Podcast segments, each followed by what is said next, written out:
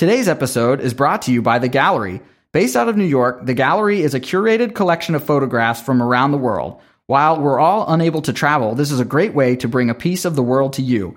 All prints are made from 100% recycled aluminum, giving your wall that gallery finish. Right now, the gallery is offering our listeners 15% off their purchase by using the code 15OFF. That's 15OFF. Go to thegallery.com. That's the G A L R Y.com. So your wall will never be boring again. Your host, Greg Rodersheimer, is now a designated financial coach. If your financial situation is causing you stress because of debt, budgeting, or saving for retirement, and anything in between, contact me to discuss how I can coach you to financial success. Email me at greg at suburbanfolk.com or call me at 804 592 1871 for a 15 minute free consultation to get started with your plan health, travel, finance, parenting, and home improvement. This is the Suburban Folk Podcast. $250 a month into my child's 529 from the month that they start kindergarten. I should be able to pay for 80% of my child's college. Because I don't trust that most people will eat their vegetables. So Right. usually our kind of standard is three servings of vegetables per meal. you take something like a, a two by six and you cut it with a circular saw. That's like a superpower. Those middle school years are not as fun, but at that age, they're still willing to talk to you. Welcome to the Suburban Folk Podcast. I'm your host, Greg. Today's episode combines two of my favorite topics travel and finance. Specifically, we're going to talk about travel hacks. If you're not familiar with the term, this means using loyalty programs, websites with discounted flights or hotels, and other ways that you can get cheaper vacations. A quick disclaimer for this episode these tips are for people that do not have any debt pay off their credit cards all the time, and are generally responsible with their finances. If you are working your way out of debt or experiencing other financial hardships, don't open additional credit cards. Don't do things that could land you further in debt. With that, my guest is Susie Spatafora. She's a world wanderer with her husband and two sons, except for when she's playing tennis and practicing medicine. And you can check her out on her private Facebook group, Sonic Travelers. Susie, thanks so much for joining the show today. How are you? I'm doing great. How are you, Greg? doing the best I can. The same four walls, it seems like, with quarantine. But other than that, the sun is shining and I can't complain too much. Do you want to kick us off by giving your background? What got you into becoming such an avid traveler? And then also, when did you first start to get interested into travel hacks? Uh, well, I grew up in Pennsylvania. I was born in Boston, and uh, my parents were from the Philippines originally. But one of the things that I was definitely appreciative of is the fact that since we were in grade school, they used to take my sister and I on trips and started just around the US to begin with. And then eventually, when I was in fourth grade, we made it out to the Philippines and to Japan. Uh, Philippines is where, you know, they were born and showed me their home country. And then eventually, as we got a little older, we would go other places such as Europe and even the Caribbean, because a lot of times they would have uh, medical conferences that they would attend there and be able to bring their family with to enjoy both the culture and get the continuing medical education at the same time. I myself am now a dermatologist. So I do the same thing. Sometimes I'll be attending medical conferences and sometimes, or actually more these days, a lot of times I'm traveling with my family of two boys and husband just for the fun of it and just to see more and more of the world. Did that always have the financial aspect to it, or did that come later as far as a way to really maximize the experience financially speaking? Well, my mom had always used this particular credit card. It was her United Airlines Mileage Plus credit card to pay for everything. Anytime we had to purchase something, she would always use that to get the points and the miles. And she also taught us about paying off your credit card. Do not ever carry a balance. And then there would be times where we would always get these free trips because they would put always the spending and groceries on that. And so I learned from that to always use a credit card and get the rewards points. And then when I first started my job, I only had the Marriott Rewards credit card, and my husband had something called the Chase Freedom card.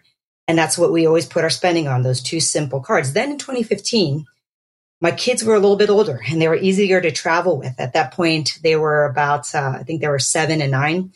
And I discovered this podcast called Extra Pack of Peanuts, great podcast. And their first initial early episodes were about how to travel hack, how to open credit cards, get the sign up bonus by making the minimum spend, and then use that in order to travel all around the world and do it pretty cheaply. Uh, and you can do it in really, really nice hotels, and you can also do it in very, very small economical hotels. You know, when you have a family of four that you have to pay for for flights, you try to go with the cheap seats most of the time. You know, I'm not one of those travel hackers that are uh, in the first class trying to always drink the champagne. I'm just happy to get from point A to point B using those points. But that was what started my journey. And then I started opening credit cards as of 2015 and 2016. What is your perspective as far as all inclusive resorts and more packaged vacations compared to a DIY approach? I think that when you have younger children, or if you have like a group such as a reunion uh, and an extended family that might be going, something like that makes uh, an all inclusive a lot, lot easier because there's less planning, there's more things that you don't have to do with the meals and stuff, and you don't have to argue. There's different places people can go. But me personally, I find that I can get more bang for my buck with my do it yourself. You know, just I love reading about locations. I love listening to podcasts on travel about particular destinations that we want to visit or sometimes be inspired to go to a particular destination just because I heard about it on a podcast. I, I, heard about on Extra Pack of Peanuts about going to Oman, and then I said to my husband, "Let's go to Oman someday," and we did. We went over over the holiday, uh, New Year's holiday this past year using points and miles, of course. well, I would throw you off the show if you did anything anything differently than that. but I'm glad to hear you make the distinction with the age of your kids because we've been doing cruises more than I ever have in life that I can think of and obviously again with what we're facing right now you don't even want to say the word cruise because it has such a bad reputation and even before that I feel like in the travel world people would scoff at lifetime cruisers like they're lazy and don't really get to experience a place. And I think there is a little bit of truth in not being able to truly experience the ports of call because you've got this massive humanity that gets off the boat and you only have a certain amount of time to see what there is to see. So I'm very quick to point out that we're doing these cruises because the age of our kids, it makes it a whole heck of a lot easier. And at least we're able to see some things. And once they get a little bit older, we'll probably be able to expand out more to that DIY approach and uh, really expand the places that we're able to go. Well, the first thing that I had listed around possible ways to save money, and I think it's also top of mind for me with school coming up for my kids what do you recommend as far as the time to travel? And again, the reason I say with kids is because you may be handcuffed by what the school schedule is. But what do you recommend? And also, are there certain ways around traveling at peak times? As far as traveling with your children, I found that we were able to take our children out of school and they not have any repercussions about it up until about fifth or sixth grade. And I remember my son was a, actually, I think it was a fifth grade, and we went to a long weekend over in Montreal. And he had to do homework, but ever since we got back from that trip, he wasn't having as good of a time or as easy of a time doing his schoolwork or catching up during that one quarter. So when we started to see it affect their grades, that's when we're like, okay, we're going to plan it all around their holidays or long, longer weekend rather than taking them out for a week out of school or two to three days uh, we'll just do like a long weekend where they already have the Monday off and leave a little bit early on Friday or just skip one day. So, uh, you know, I think there comes a point where you got to know your children, know when they're going to be stressed because they might be behind or you find out the hard way the way that we did. But it was fun because I definitely am happy we took that trip. I remember being on the uh, double decker bus and we were sitting on the top. My kids were the only ones and we were taking the tour of Montreal. And the person who had the mic giving us the tour says like, Oh, children, no school today? And well, they're learning. This is their social studies class, and they'll learn more today from what you're saying on your microphone than what they probably would have learned in school. And then she says, "Oh, smart mom, right here." So you know, so I was gonna. I told my boys, "I'm going to quiz you on some of the things she's going to ask you about." So you got to listen hard now. so I do want to make sure they get something out of it when we take them out of school. Right. Well, schools take kids on field trips for the purpose of experiencing something new. So to your point, as long as you're able to keep the kids up on whatever they're going to miss, it seems like the experience that they're going to gain certainly makes sense as long as it's an acceptable plan with what the school happens to be saying. Let me teach you something though, as far as traveling at peak times, because your kids will get old enough to a point where you start to have to abide by their holidays, summer break, you know, and summer's peak season and flights tend to be expensive then. You know, you have to take everything out of the context of COVID. This is just based on history. Flights are more expensive. Families are traveling. That's when the beach houses are more expensive to rent. But there's something called the traveler's traveler's triangle, and I credit this because I read it on another person's blog uh, to Dan, who writes this blog called uh, "Gosh uh, Points with a Crew." That's the name of it. And the three parts of the traveler's triangle is when you're going to travel. The second corner is how much you pay in points or cash for the travel, and then the third place is where you're going to go. So if you can be flexible in one out of those three things, then you can go to somewhere pretty awesome. And when it comes to the peak seasons like spring break or over Christmas, what I usually will do is I see how many points or miles I have with American or United or my Chase Ultimate Reward points. I see what destinations I'd be willing to go to. And then I just start putting in what if I go from Dulles Airport in Washington, D.C. to Portugal? Or what if we go to Grand Cayman or whatever? And then you see, oh, wow, there's a really good deal that I can travel actually on Christmas Eve or Christmas Day. You know, those are sometimes times where people don't want to be traveling because they want to be with their families already by that time. And I can actually get to uh, my certain location that I've always wanted to visit uh, at that point. You know, so if you can be flexible in any of those three, so when it comes to school age children, if you can be flexible with where you want to go, you kind of just say, "Yeah, I'd be willing to go over there." Uh, this year, where we, we were supposed to go to Buenos Aires uh, from after visiting my parents over Christmas, we were going to go uh, Christmas Day to Buenos Aires and then visit Uruguay. But that unfortunately ended up getting canceled uh, because of COVID. But you know, it was a great deal. It's forty thousand per person from the continental U.S. to getting as south down in South America. Is there a sweet spot for how long you need to wait or how close to the date that you're going to travel to be looking for a specific type of deal? And I guess conversely, is there a sweet spot for booking so far out ahead in advance that maybe the prices are still lower than when most people are booking? Yes. So I think that your two questions can be almost combined in one. And the number to remember is 330 days because that's usually when at least most American airlines, uh, you know, United, Delta, big carriers are going to open up their schedules for next year.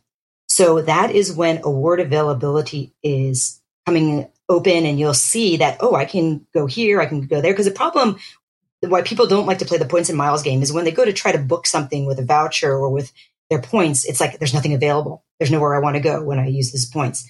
But if you can figure out your schedule that far ahead, and I've learned how to do that, then you can be able to usually find seats to where you want to go.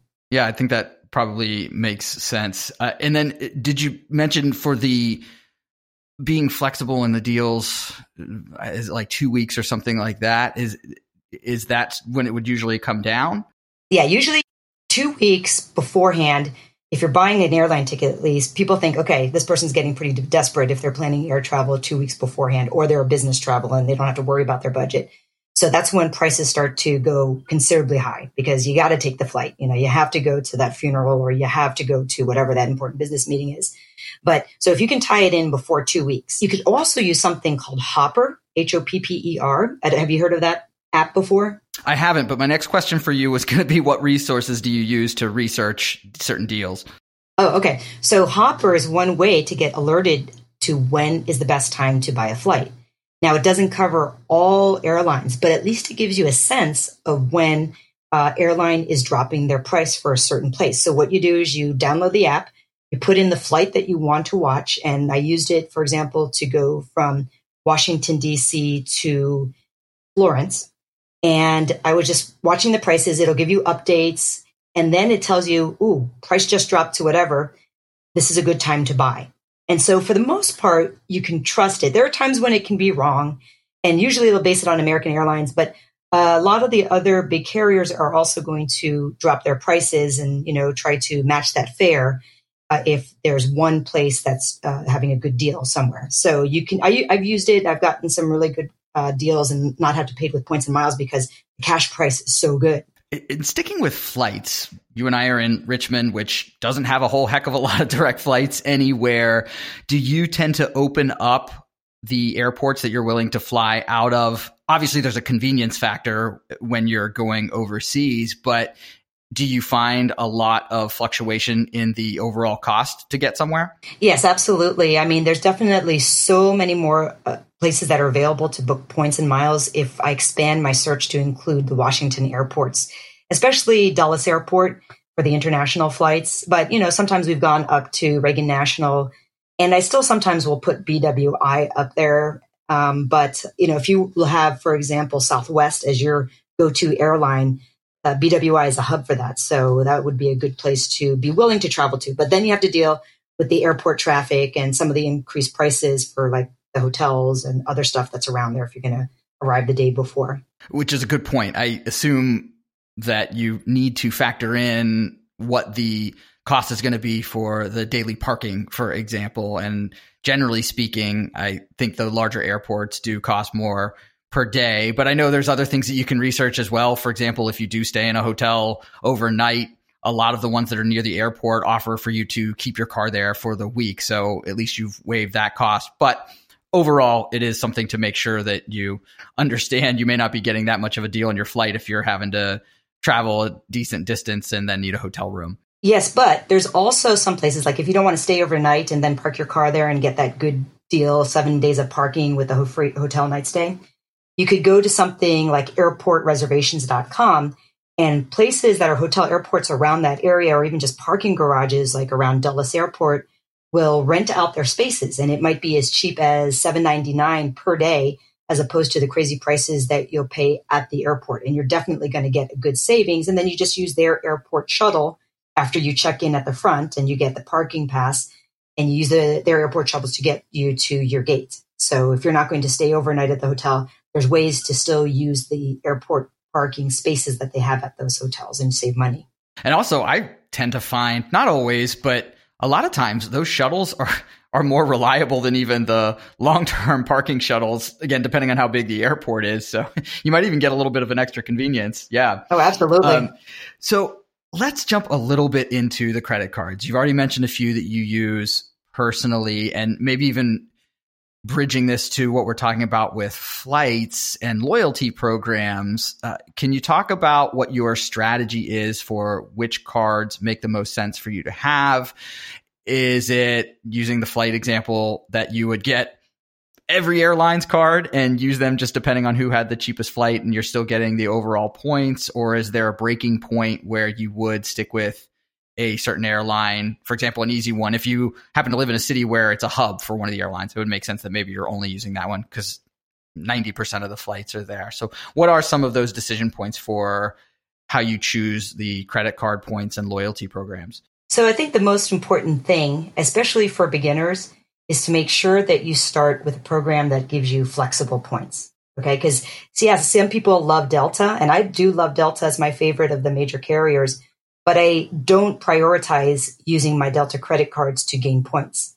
What I will do though is use something that gives you a flexible currency. And by that, I mean a credit card company that gives you points that you can transfer into an airline uh, flight miles, or you can do it to a hotel rewards, or oftentimes you can convert those points into straight cash that you use to pay for hotels on the website directly. So that is very important. So Chase, for example, has great travel credit cards that are the Chase Sapphire Reserve. Unfortunately, that does have a high annual fee of $550 a year, but you certainly get a lot for your money if you travel a lot with that one. For those who don't want to pay as much as that, they have something called the Chase Sapphire Preferred. That's a $95 fee. And when you use a Chase Sapphire uh, Reserve to pay for flights directly or hotels directly using your Chase points, you'll get 1.5 cents per point. So that's a pretty good amount of cash that you can get if you accumulate a good amount of points. Um, and then if you have the Chase Sapphire Preferred, it ends up being 1.25 cents per point. American Express has their membership rewards program. That's also a flexible currency. You can transfer those to Delta. Oh, and going back to the Chase those transfer to United, and that's why that's important for having that card. You have the option of having United. Um, American Express goes to Delta. Unfortunately, there's nothing that goes directly to American Airlines. You almost have to get the card nowadays of American Airlines in order to earn a lot of American miles. But one of the important things, and you, you can use this type of hack, is to transfer points to one of the alliance partners or alliance airlines of who you want to fly. And I'll give you an example. I recently went to the Bahamas and I know that American Airlines goes to the Bahamas and had convenient times going from Richmond. But I still ended up using my American Express points to book that because one of the alliance members with American Airlines is Qantas. And it's like, whoa, are you using Australian Airlines? You're not going into Australia?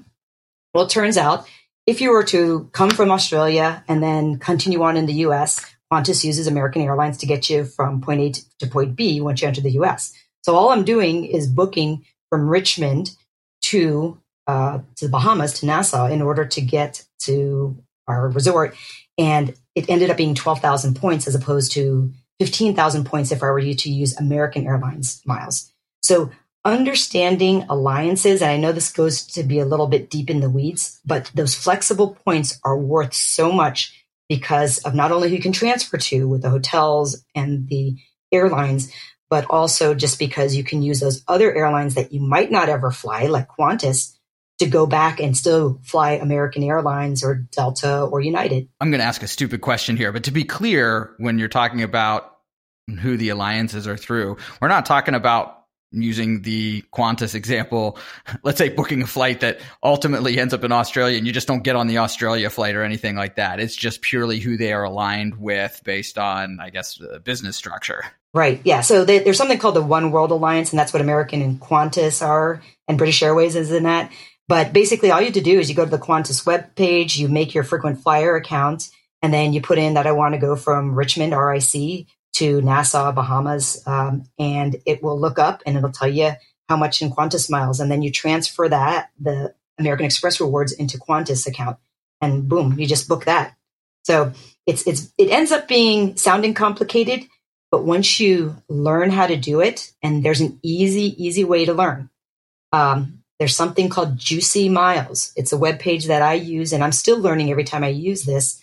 But it will, if you pay $29.99 for a month membership, you just put where you want to go uh, and from what airport, what the dates are, or if you're flexible, and it will tell you what membership rewards or what Chase Ultimate Rewards Point or Citi, their flexible rewards are called thank you points do you use or do you use American Airlines and what the currencies are and how much you would pay in each currencies. And that's how I learn what the cheapest amount is and what I can transfer from. So if you want to learn about this alliance stuff, just go to Juicy Miles, play around with it.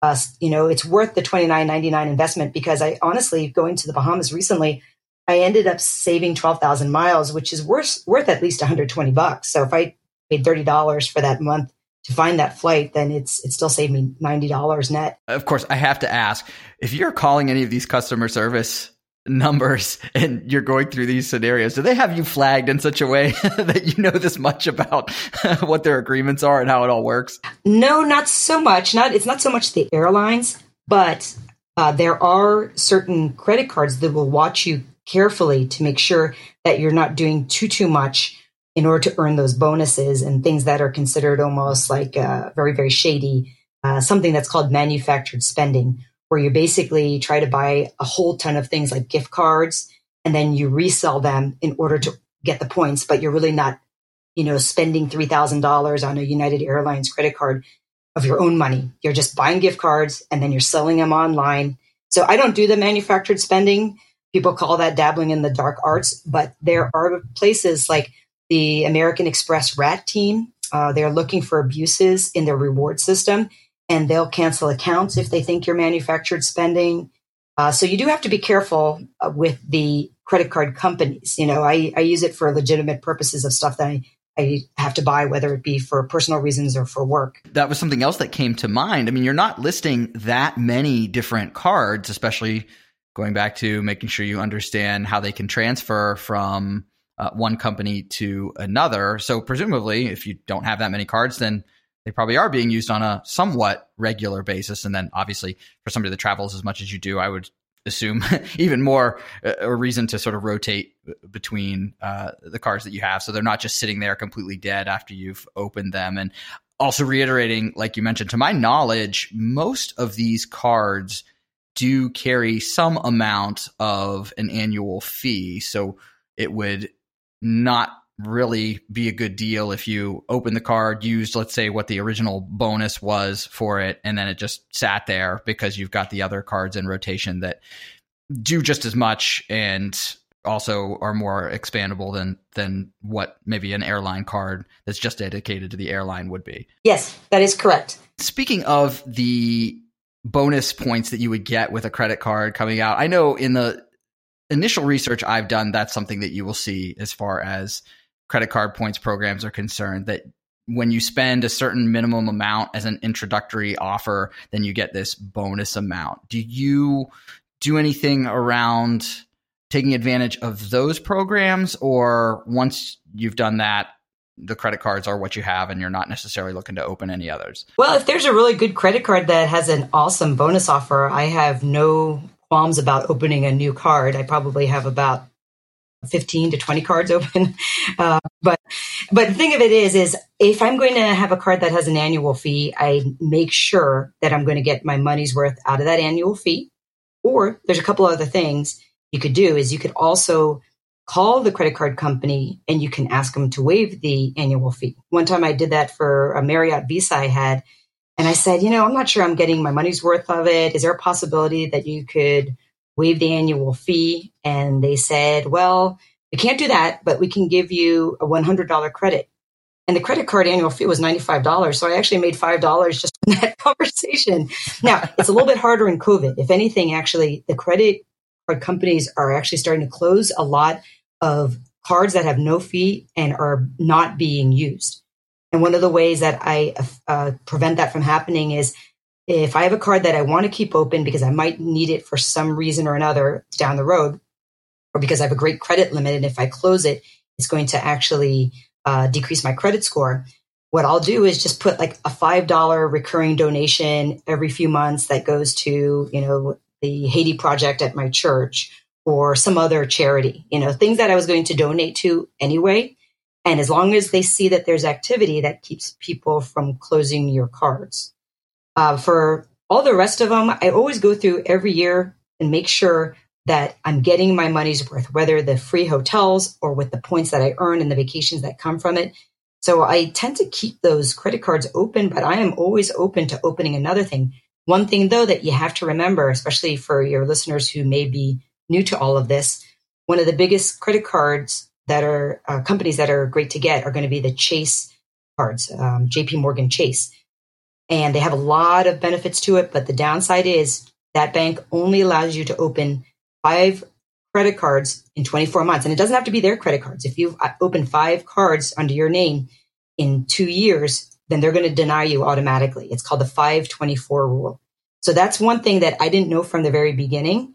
And I was denied uh, one or two credit cards I applied for and didn't realize it until I read a blog about this 524 rule. So that for people who are starting out, a lot of times we who teach them tell them start with chase cards because American Express cards don't have as as restrictive rules as that. Same thing with Citibank. They do have their own restrictions, but not as bad as that 524 rule. And it's possible that somebody might even have like a store card or something like that that is administered by Chase, correct? So they might already have one open that they didn't even know about because it doesn't have the word Chase Bank on the card itself. Is that right?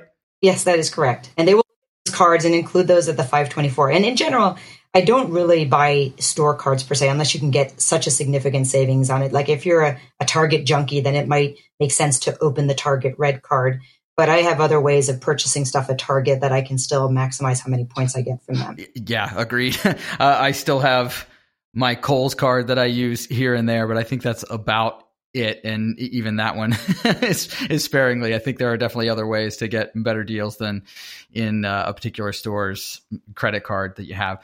So for lodging, you've mentioned Marriott a couple times, at least as far as for the credit cards. What is your strategy as far as figuring out where you're going to stay for travel? Well, a lot of times I'll read the blogs that are around and like to see where other people have stayed and what they recommended. For example, when we were in Malaysia on the island of Langkawi, I read somebody's blog and it talked about this new Ritz Carlton that had opened. And we were supposed to stay at a different hotel using uh, some type of points. It was Starwood at that point, and then they merged with Marriott. But then I was like, wow, this is a new hotel. It's got a great review. They were able to fit two kids there. And so after I read that blog, I ended up uh, being lucky enough that it was bookable with Marriott points.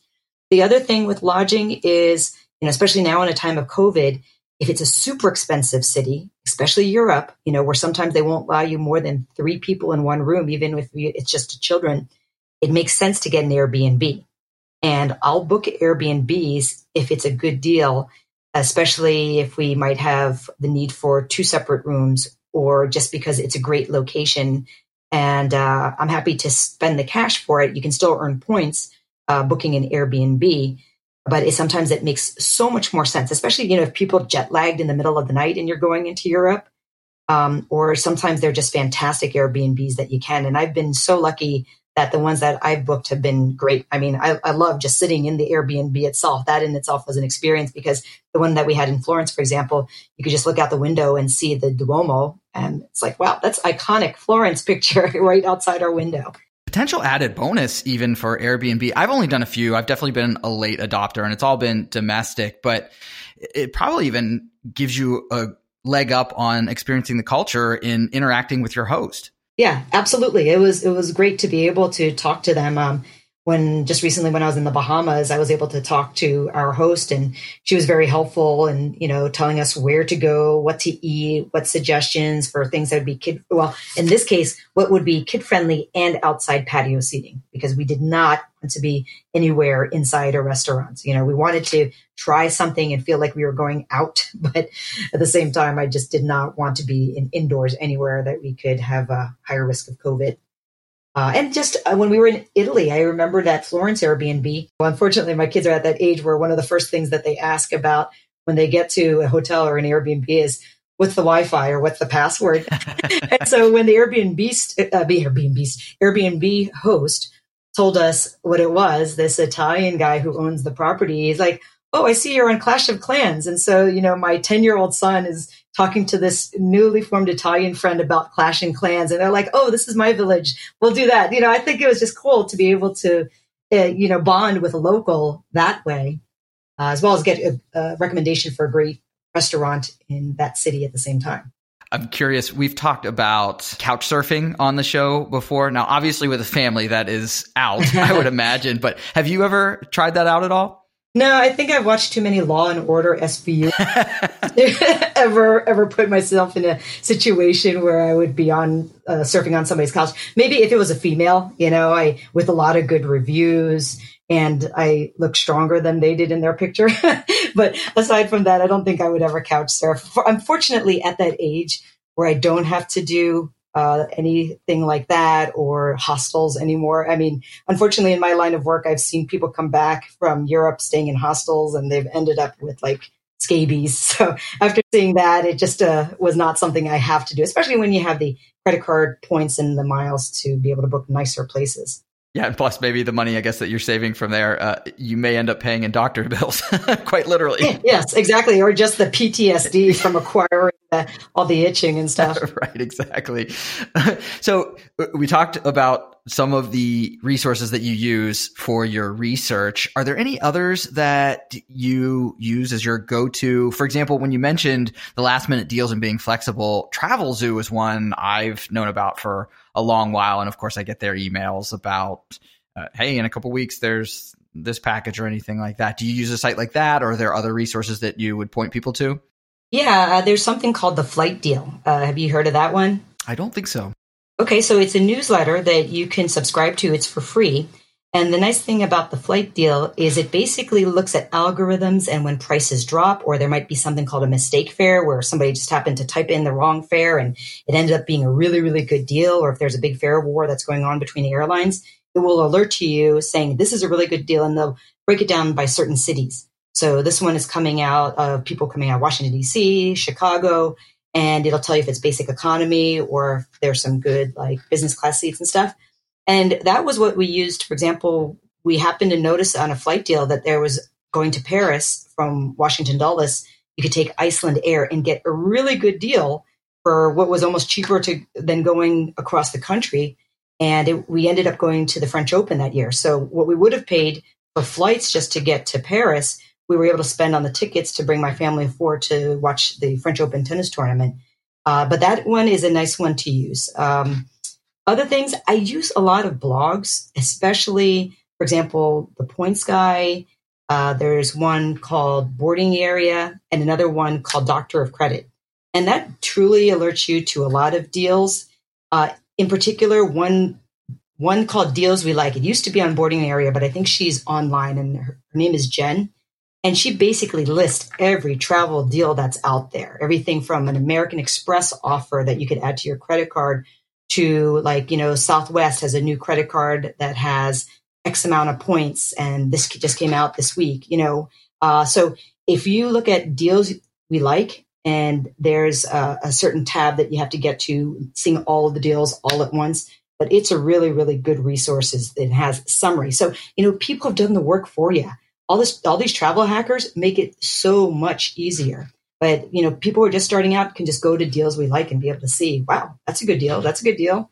Like almost overwhelming. And like, how did I not know this before? Well, actually, one other one that I'm curious if you use at all or not for sites like Priceline that have the bidding. I know there's companion site is not the right word because I'm sure uh, Priceline probably doesn't like these. That, but people will post and say, "Oh, well, I put in these parameters, and here's the exact hotel I got," which you're not technically supposed to know. Do those sites still exist? Yeah, it's called bidding for travel. And I don't think, because I've tried to do that and I used to bid on Priceline to get a pretty cheap deal. But last time I tried to find it, it was so hard to find where you could bid.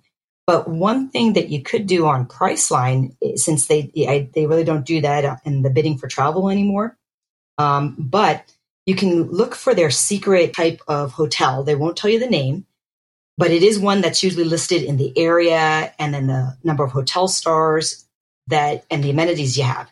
So what you do, I think they're called express deals or something, but you look at the amenities of the hotel and the general neighborhood, and then I match them up with the other ones that they reveal on the regular Priceline site.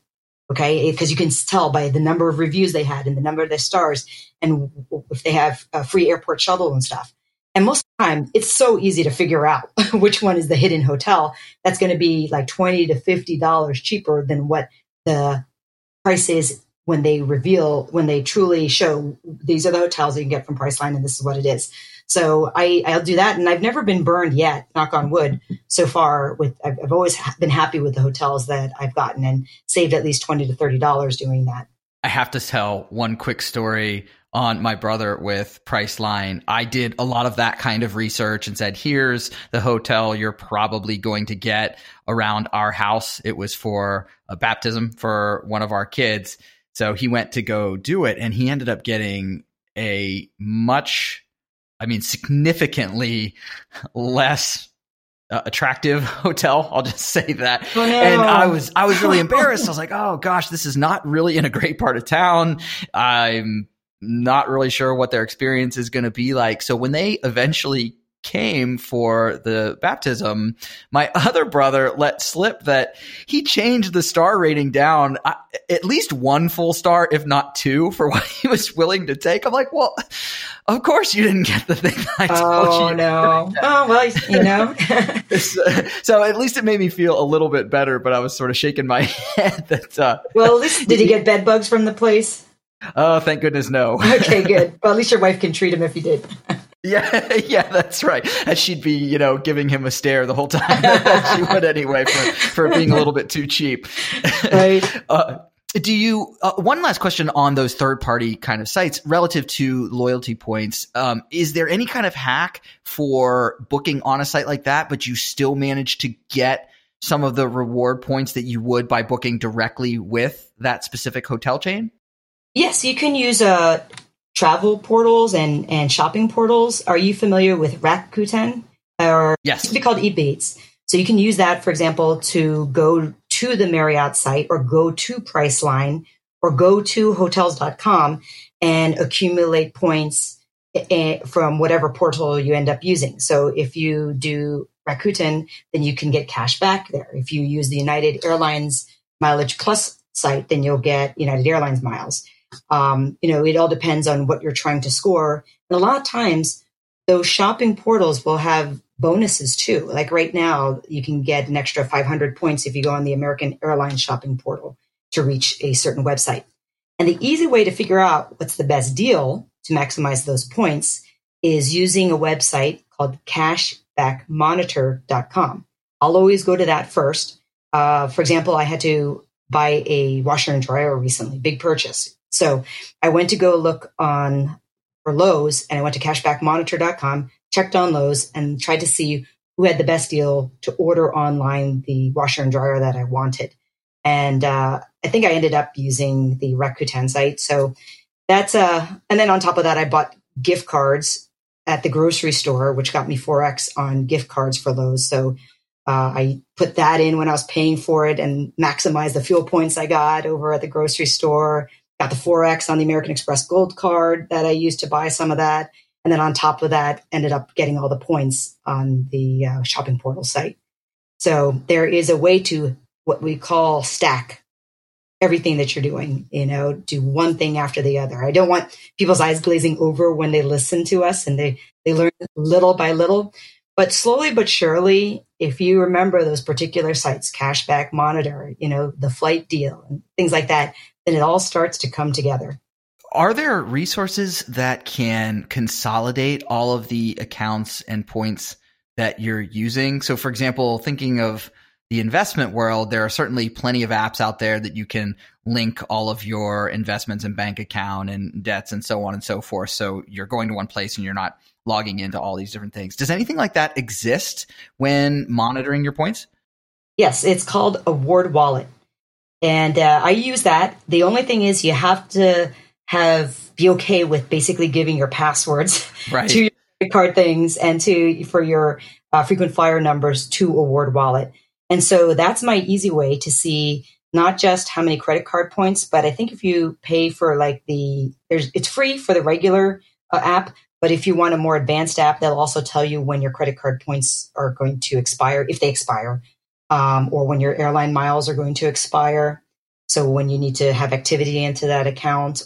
Um, so yeah, I use that one all the time just to check in on how many miles I have or how many points I have for each program. And then you look at it and you're like, wow, I have a lot of miles or, ooh, I need to get started on, on working more at this particular program so that I can get to from point A to point B because Delta is the only place that flies to point B. Yeah, that makes sense. So that way you can sort of stack where you need to, not to use the same term that you just used for for stacking. So I think I'm starting to get it a little bit. Uh, yeah. And here's the question I think I know the answer to. Uh, for somebody that's getting into these hacks, do the benefit of a travel agent kind of end up going away really for no other reason than you've got to really follow through with all of the different point systems and ways of getting good deals that wouldn't necessarily fit into what a travel agent might be doing for you to try to streamline the process? Uh, no, I think there's always still a use for travel agents. For example, if it's someplace that you're really not that familiar with, or for things like a, a destination you're not familiar with, or for cruises. Like the nice thing about using travel agents for cruises is they often know the boats a lot better because they're always selling that boat and they'll tell you no you if you're prone to seasickness you want to be on this deck or you don't want to be over here because it's close to the room where they do the late night ballroom dancing and the you know party uh, the white party on the ship's deck and you'll be able to hear the noise from there. So I do think that there's definitely a role for travel agents. And one of the travel agents that I use a lot is actually Costco. I think they have a lot of good deals on the Costco website. And they have, uh, you know, they're, they're, I don't know if they're really truly travel agents, but when I've talked to them about booking cruises with them, they certainly know their stuff. And, you know, if the price goes down on a cruise from what you booked, then you can always rebook it at the cheaper uh, amount. So that's who I've used the most. I know my parents use travel agents a lot, and part of that is because they don't want to have to deal with all the details. They want somebody to just plan it for them. And I totally get that, you know? I love this stuff. I love researching it. I love listening to podcasts on my drive to work to learn about certain destinations and live vicariously through them. And then think one day I'm going to go to that place. You know, but some people don't want to have to do the research and they'd rather just have somebody do it for them and put their trust in them. And I think that that's reasonable to use a travel agent in that case.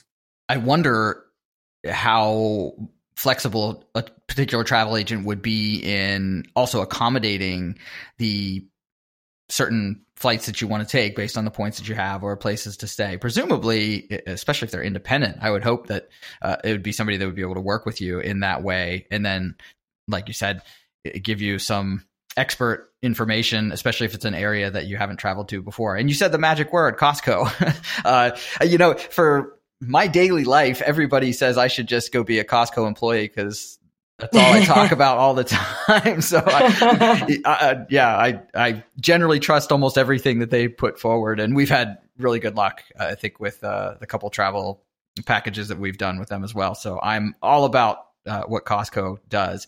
What you mentioned, living vicariously through the podcast and, and places to be able to travel to, and of course, you've mentioned many many places that you've already been to. Uh, what are some of your favorites? for yourself? And then are there any that you would recommend everybody put on their bucket list to try to travel to? I definitely think Hawaii is one that's always going to be on my favorite. And I think everybody should put on their bucket list. You know, the nice thing is you don't need a passport to get over there. It is gorgeous as far as the scenery and the volcanoes and, you know, just the different types of islands have their different personalities. And it is a place that you can book easily with flights, with the points, as well as the hotels too. So I keep going back there. And I'm one to always try new things. But if somebody tells me, hey, let's go to Hawaii, I'd be like, okay, twist my arm. I'm happy to go back. People are so laid back and, and so friendly over there. Uh, I love Europe. I love the cities and I love how easy it is to get from point A to point B using their rail system or, you know, uh, just driving over there or, or flying, even the short flights, because they have really, really cheap flights. Unfortunately, people seem to get in fights a lot on some of their cheap carriers over there.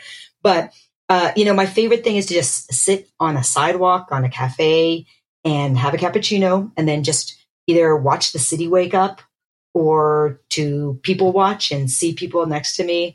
Uh, I just love going to places like that. Uh, we were supposed to go to Portugal this year. Unfortunately, that got canceled, but I had every plan just to sit and write my travel blog at a Lisbon cafe or in the Airbnb overlooking the city of uh, Porto. And then I, I, love New York City. Uh, I go back almost every single year. Uh, that's where I lived for a year when I was an intern in medicine.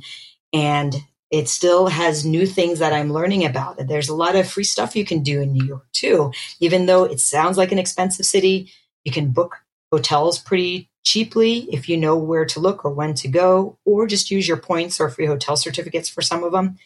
Uh, they have great food over there. I'm not a foodie, but I still love going out to eat when I'm in New York City. I love the coffee from the coffee carts. And even like uh, after I lived there, there was this coffee shop that I used to go to all the time. 15 years later, I went back to get my typical coffee that I would get. And the guy even still recognized me. He's like, Hey, I remember you. You were an intern. And I was like, Oh my gosh. And he's like, look almost the same.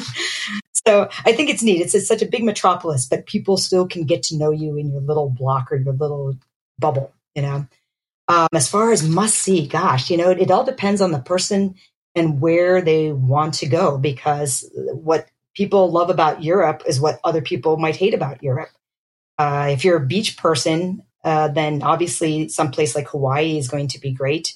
I do love the Caribbean, especially the ABC Islands, you know, Aruba, Bonaire, and Curacao. And that's also because we're a scuba diving family.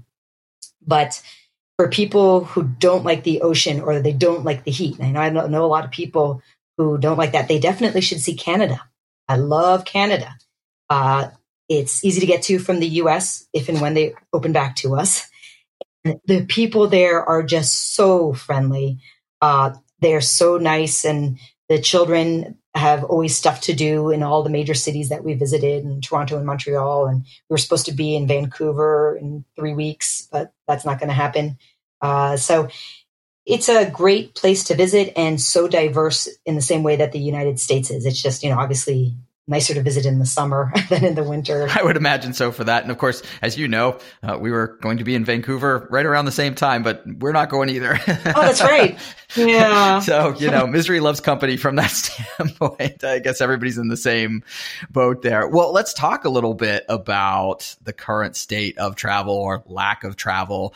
Uh, do you have any predictions for when maybe things will start to open up again? And then do you also see some lasting long term effects or lessons learned from the pandemic? I was listening to another podcast earlier today and I heard that things might not get back to the way it was pre COVID days until 2024 as far as airlines and flights. And I was like, oh my gosh, that's crazy. I, I don't think people are going to be comfortable with traveling so much on airlines and staying at hotels or going abroad until there is a vaccine. So at the earliest, that's going to take us to the beginning of 2021. And even that, you know, you still have to wait to get that herd immunity so that uh, even people who weren't immunized hopefully won't have as much of the risk of being sick. But uh, gosh, you know, as as far as what's going to go on, uh, people are not going to want to open to Americans anytime soon. And uh, right now, we don't have any rein, it seems, over the rising numbers of COVID cases. So, you know, until all that starts to go down and we're at a state where we're like Australia or or New Zealand and have things under control, you know, it's probably going to be closer to the end of next year where at least maybe feels like normalcy, you know. I think we're definitely going to do a lot more road trips. Uh, I'm sure, hopefully, you guys have road trip. People are renting RVs. I'm too scared to drive an RV. I think I'd end up accidentally driving over some little punch bug on the left side or something or crashing it. Uh, there's definitely going to be a lot more Airbnb rentals because people are not going to be wanting to be in hotels that other people have stayed in. I still go to hotels, but I wipe it down like somebody with OCD. My my wipes I have sticking out of my backpack, the hand sanitizer. I clean off every single thing that could be contaminated in the hotel and also try to stick with hotels that have left their rooms open greater than 24 hours. There are some that are out there if you can find those. You can't always find them, but it is nice to find something that leave their rooms open. Uh, yeah, and I generally agree with all of that. Maybe if I can pick out a theme when you were describing some of your favorite places to travel and the experiences are the people, like you mentioned in New York, or like you mentioned people watching when you're at a cafe. And I find that when I think back to the big vacations, the special vacations that I've done, most of what I remember are interactions with other people or uh, learning cultural things as compared to, let's say, a, a full day of museum going and, and sightseeing like that. It's cool stuff, but at least for me personally, being able to make connections is the things that I think last. And my silver lining, really forward future uh, scenario is as working remotely and being flexible with that may become more and more the norm. Maybe people's version of vacationing becomes stretched out more than the American version of I take a week or two and I'm see everything I possibly can see as quickly as I can and then I come back and need an extra day just to get back into the swing of things because I went and tried to see so much. So Oh, definitely. Yeah, I mean because people can now become digital nomads with their work, you know. You are stationed at home, and as long as you have Wi Fi access, who's to say that you have to stay at home to be able to still do your work? You know, you can do it from that nice Airbnb or you can do it from whatever city in the US you haven't visited yet that you want to go to. Uh, there's that huge digital nomad culture and just learning to work off the laptop, you know. I would love to be able to do that, but I can't for, for my line of work. You know, you can do some things that are in dermatology over the internet, but you know, I, I definitely do much better with face to face. But yeah, that, and the people interaction with the digital nomads, you know, they're a very tight knit community. And back in the day before, there was COVID, they used to go into all these co-working spaces and just go to that particular coffee shop or go to that WeWork place and be able to network and meet with other people that way. And you make lifelong friendships that way. I think it's awesome. That would have a lot of benefits. And you're right, uh, telemedicine probably isn't quite to where it needs to be that you could join that community just yet. And then I get really scared and say, hey, even when it gets to that point, is AI going to come right behind it? And that's a whole different set of problems, right? That's right. Terminator. they're gonna they're yeah, gonna eliminate that's right. all It's all over anyway. Yeah. um, well, and then also you have a very particular story as far as traveling during quarantine is concerned. I know you just took a trip to the Bahamas that was affected by lockdowns. Can you talk a little bit about that experience and uh, what was it like? I guess getting the notification that you had to come home early and how did that all play out? Well, first of all, it was a trip that obviously was a points and miles trip, and that's why I booked it 330 yeah. days out when the airfares open, and we're like, oh, let's go scuba diving in the Bahamas next summer. So we already had it booked pre-COVID, and then we were wondering whether or not we should go because almost all signs pointed that you shouldn't go, you shouldn't go. Um, you know, the Bahamas was for the most part closed to the US for a while. And then the place that we were originally going to stay at, which was the Grand Hyatt Baha Mar, which I booked all on points, and we were going to have access to their club room using the points. They ended up closing and they're not going to be open until at the earliest October. And then also we moved our reservation over to Atlantis. It's a Marriott property, so I was able to use Marriott points that I had and some free hotel night certificates to book it. And then they ended up closing. and then so my husband and I were like, maybe we shouldn't take this trip, you know? And, but we're, we're rationalizing and we're thinking there's only like 149 cases of COVID there. And here in our county, there's probably 149 just in the X amount of people who are going into the urgent care centers and stuff. Who knows? You know, I don't know what the statistics were at that point, but there's definitely much more exposure to COVID here where we are living in Richmond than down in the Bahamas, you know? So we got there. Uh, it was la- about two weeks ago. Uh, we flew in on Sunday, July 19th. And we just, you know, we decided to go. We ended up booking an Airbnb and we're going to self isolate on the beach, except for when we were going scuba diving. And then, like the one or two times we went out to eat at outdoor seating places. So when we arrived, that about three, four hours after I arrived, I get a call from our Airbnb host, and she says that the prime minister just had an announcement and they're closing the country to all US now. So that means there will be no more incoming US airlines as of Wednesday. And we were had just gotten there, and that meant we were going to have to have just uh, three nights over at the Bahamas and then come right back because you know there was if there was no incoming flights, I was like, there's no way we can get out. So I ended up having to change my flights. Originally, they were going to be on Wednesday, but then I got an email on Tuesday from American Airlines saying our last flights are actually on Friday. And so I was like, okay, we can get at least two more nights out of this. We were supposed to be there for a full week. At least we can get five days. And uh, we were able to push our flights. We ended up, you know, having to come back early but at least we got there. And it was a lot of stress, you know, on top of that happening when we got there, just to get approved to get there, because in order to be accepted into their country, you had to have a negative COVID test that was the PCR test that was no greater than seven to 10 days old. Then, after you got it, you had to submit it to their website and it be approved. And it could take as long as 72 hours to get approval email that says you are cleared to go to the Bahamas. Without that, you were not allowed to leave, and they were going to check that at the airport. So you know how long it takes to, to COVID test. You know, you're hearing about all these stories where it's taking 10 to 14 days. At least we know one clinic here that the turnaround time. We talked to the owner, who's a friend of my husband's, and he says right now we're getting our test back at a 48 to 72 hour. So we're like, okay, if we time it for getting them on Monday, then we should get the results back by X amount and then it turned out that it was always the longest amount of time that they said it'd be. So it took 72 hours to get that COVID test back. And then for the reply from the Bahamas was 72 hours to finally get the yes. And our flight was supposed to leave at 6 a.m. out of Richmond on Saturday morning. We got the yes at 347, I think, uh, from the Bahamas, that email. But at that point, I had already pushed my flight by one day to the Sunday because we're like, I, I don't want to be stressed out. I'm just going to push our flights and not have to worry about are we going to the airport and not going to have this in our hand at that time.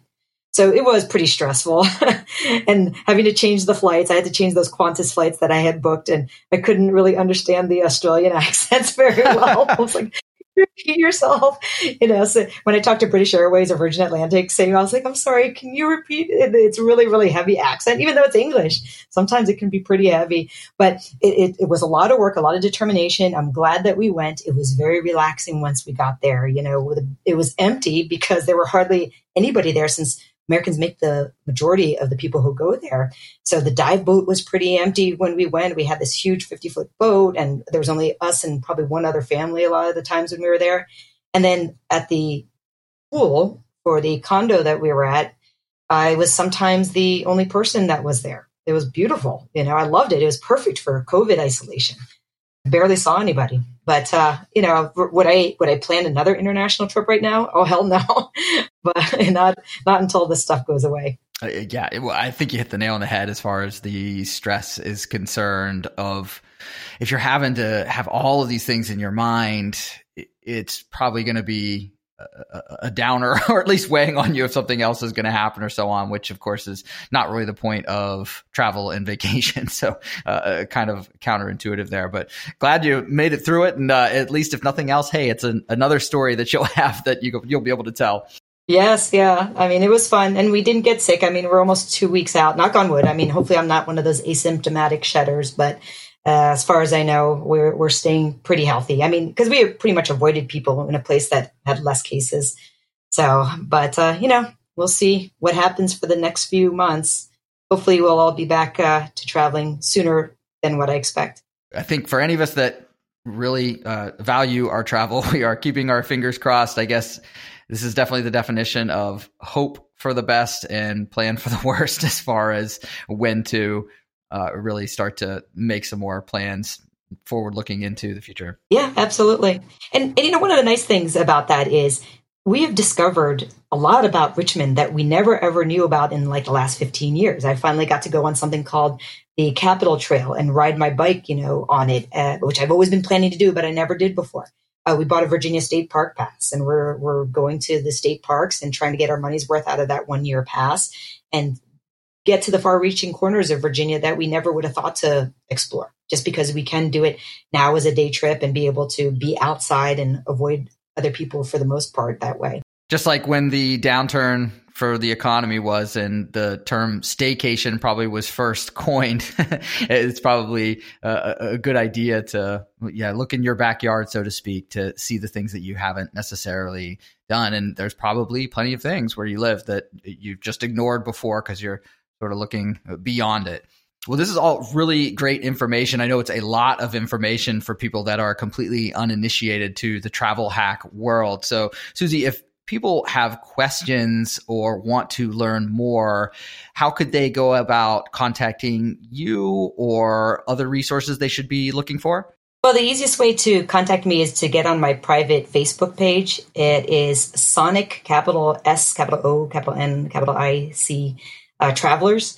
And then if you ask to join, then I'll just let you into the group. And as long as you're not a troll, you know, then you can stay in the group and learn. And a lot of them are just trip reports of places to stay or how to use this, or hey, here's a great special. Um, or hey, it's Christmas shopping time. Don't forget to use this travel portal right now. But uh, the other way is I, I am on Instagram. Uh, it's mostly my travel photos and more scenery stuff. Uh, and that is Suzy Spad, S U Z Y S P A D. So that's the best way to contact me if they have any questions about some of the things that they heard about today. Uh, I developed that Sonic Traveler's private webpage just because my friends kept asking me, Hey, uh, how do you do this? Or what do you suggest as this credit card? And a lot of times I've already talked about the stuff with other people. So I just started writing the answers down and posting it as an answer on that Facebook page so that the next time somebody asks me that question, all I have to do is just tag them on that entry and they can read my entire comprehensive response to it. And plus, I'm on there, so you know, you can come and hang out with me. yes, exactly. you can get to Greg that way too. Which, you know, that's worth the cost of entry right there, I'm sure. cost of entry being free. yeah, exactly. well, Susie, I appreciate you taking the time to talk to me today, and we will be in touch. Yeah, this was fun. Thank you so much for inviting me. If you enjoyed this episode, please leave us a review on Apple, Spotify, Google Play, or wherever you get podcasts. If you'd like to be notified of future weekly episodes, please hit the subscribe button. If you'd like to help us even further, visit suburbanfolk.com and you'll find a donate button where all the money goes back into the show for you. Thanks for listening. Suburban Folk is part of the Pod All the Time podcasting network with 12 other great podcasts. Head over to suburbanfolk.com for links to their shows. We're also part of the Ring Media Network. Go to ringmedia.com to learn more. That's R R I N G media.com.